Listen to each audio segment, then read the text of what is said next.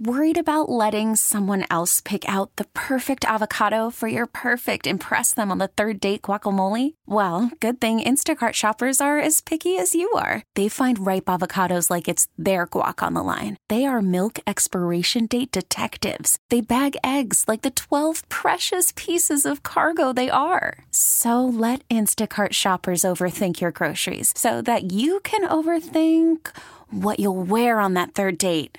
Download the Instacart app to get free delivery on your first three orders while supplies last. Minimum $10 per order, additional term supply. Hey, this is Reid Forgrave with CBSSports.com. You're listening to The Jake Brown Show. And welcome to The Jake Brown Show, CBS Radio's Play It Podcast Network. You can subscribe to the show on Apple Podcasts, iTunes Podcasts, whatever you want to call it, and Spotify and Stitcher. And follow me at Jake Brown Radio and follow our show at Jake Brown Show. Joining us now as the NBA draft is finally here. It's here this week, Thursday, Barclays Center. I'll be there uh, tomorrow. And to join us to preview that is CBS sports writer and GQ writer. An interesting uh, duo there, Reid Forgrave. Make sure you follow him on Twitter at Reid Forgrave. Reid, uh, I know you're in Colorado. How you doing out there? I'm good. It's Christmas for NBA teams in uh, in about 24 hours, which is uh, exciting because you never know what you're going to get, and you never know if that toy that's sitting under the Christmas tree, the one that you really want, will end up being the toy that you end up using for years and years, or if it just gets uh, used up on Christmas morning. So I can't wait for the draft. I think it's uh, it's just like a time of hope and it's a time of excitement for these young men. Uh, you know, young men that I've followed, you know, often through high school and through their, you know, often one year in college. So it's uh, it's a phenomenal night. It's high drama, and uh, I love it. And a topic we have to talk about now that just came up before we get into these prospects is that toy that the Knicks have used a couple of years here who has looked good, and now that toy could be uh, shipped away potentially. The rumors that uh, that uh, Kristaps Porzingis is on the table uh, to potentially get traded. Does it make any sense in your right mind for the Knicks to explore a trade uh, with Porzingis?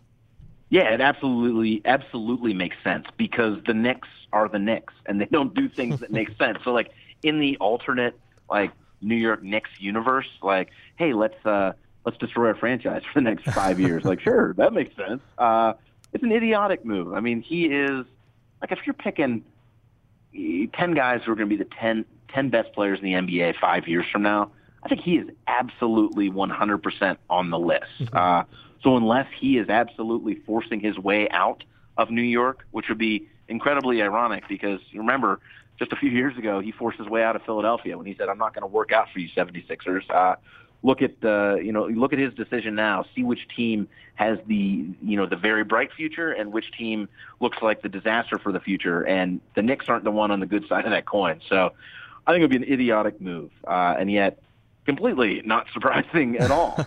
yeah, I mean, you look at it two ways. One is the fact that why trade a guy who's still young, who you just got, for an unproven young player in the draft, and then maybe a veteran if if they do it with the Celtics, maybe a Marcus Smart in there.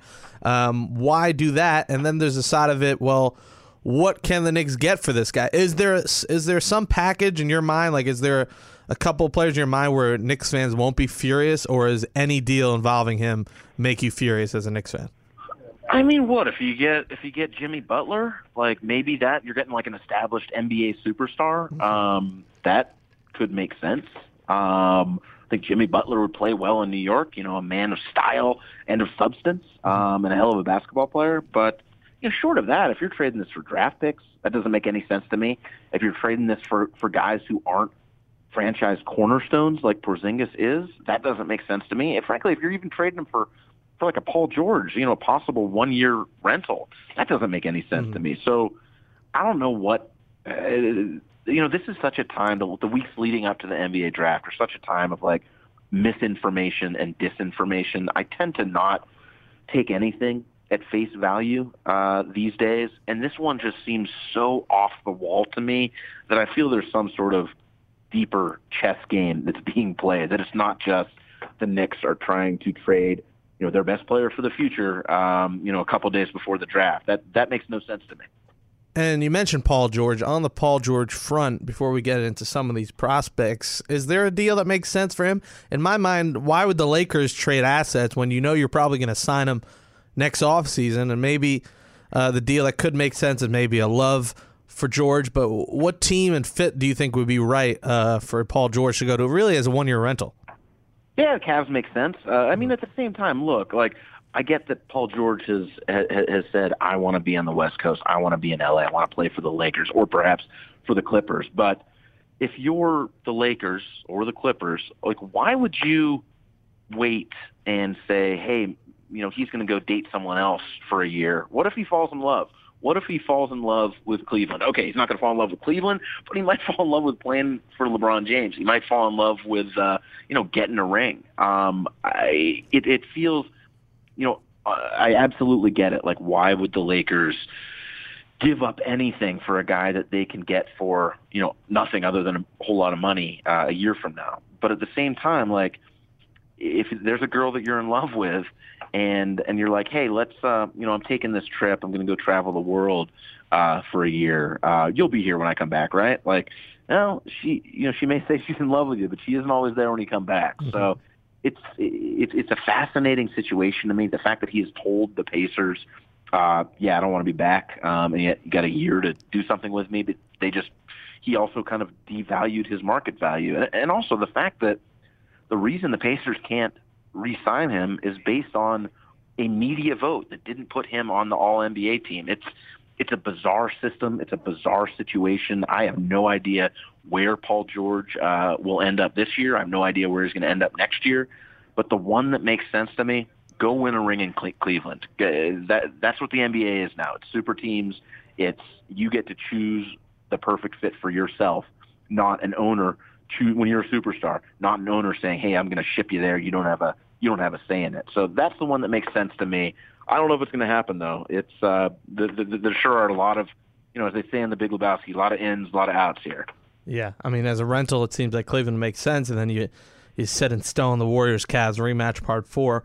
Uh, Reid Forgrave joining us. Uh, the trade that did go down, that is official, is the Celtics and Sixers uh, swapping picks, and then the uh, Celtics also get uh, next year's Lakers pick if it is two to five as they keep compiling assets. What is your reaction from both sides to that trade?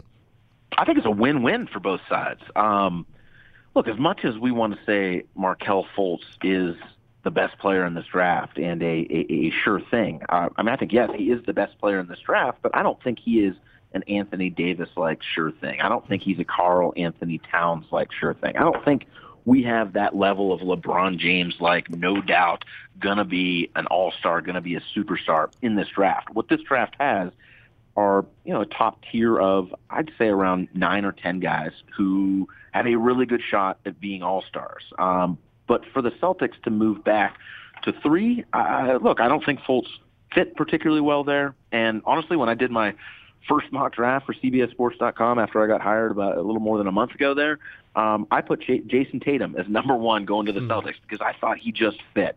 Well, it looks like there's a pretty good chance that that could happen, that or Josh Jackson now. Um, and for the Sixers, to me, this is the completion of the process.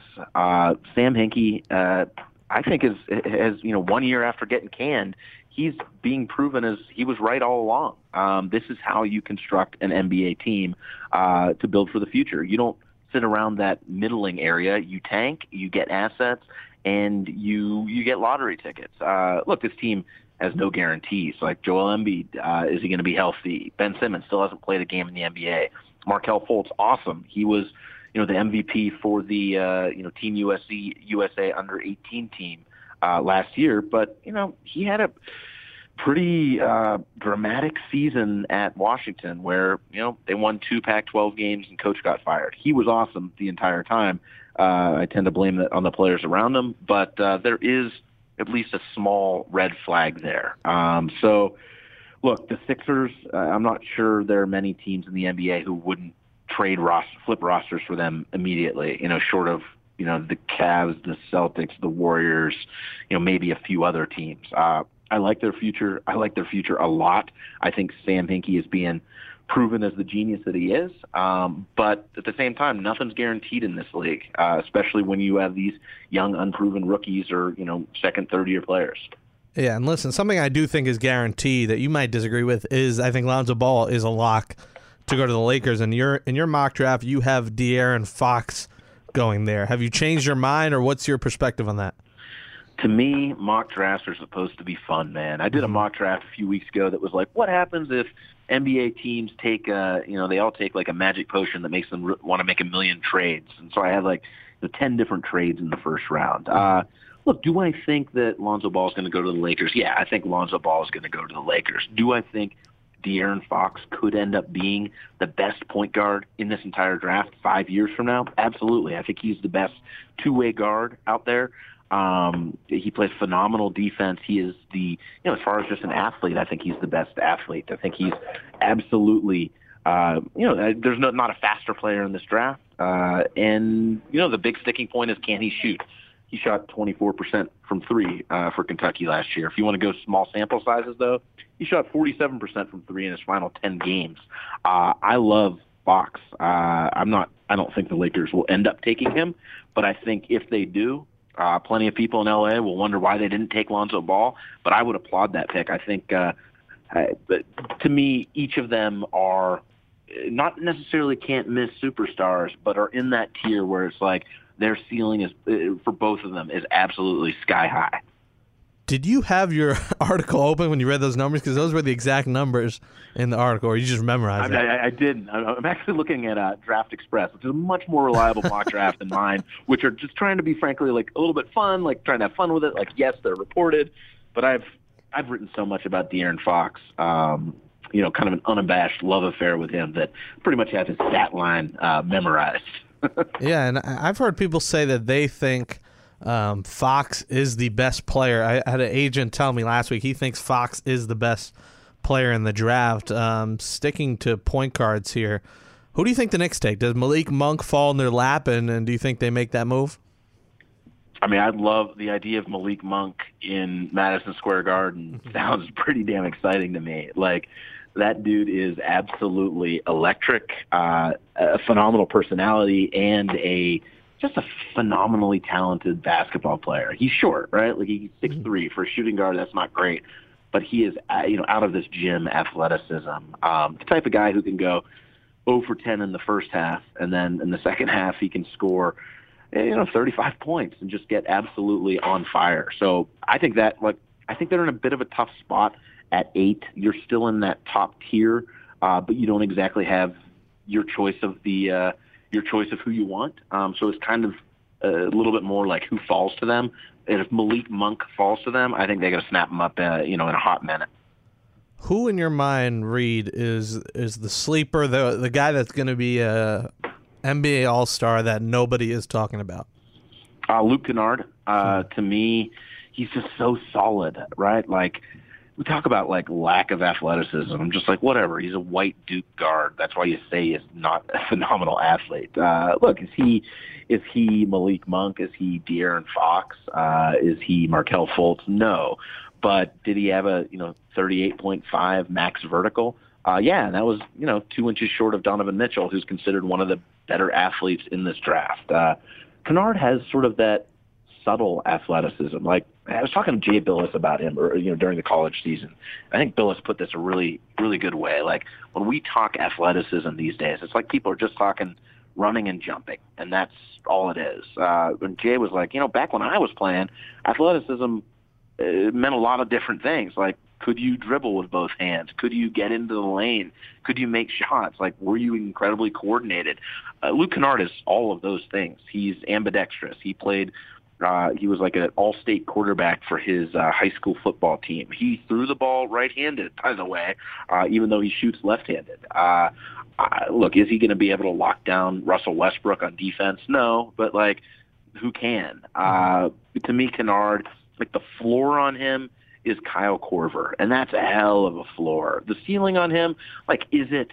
Is it that he's going to go win MVP? No, but can he be an all-star five years from now? A dude who's scoring 20 points a game and is hit making you know 45% of his threes absolutely um but but I think to put him in the box of like he's just a three point shooter I, I think that is uh no, I think that's silly, frankly. I think you got to look at him as a guy who, yes, he's a hell of a shooter, probably the best shooter in this draft, um, but he's also a hell of a scorer, and, and he can create in very creative ways, high basketball IQ, all those intangibles that we love in our basketball players. When we look at the second round Reid, who who in your mind is, is someone that we aren't talking about that's going to go in the second round who's going to be a quality NBA player?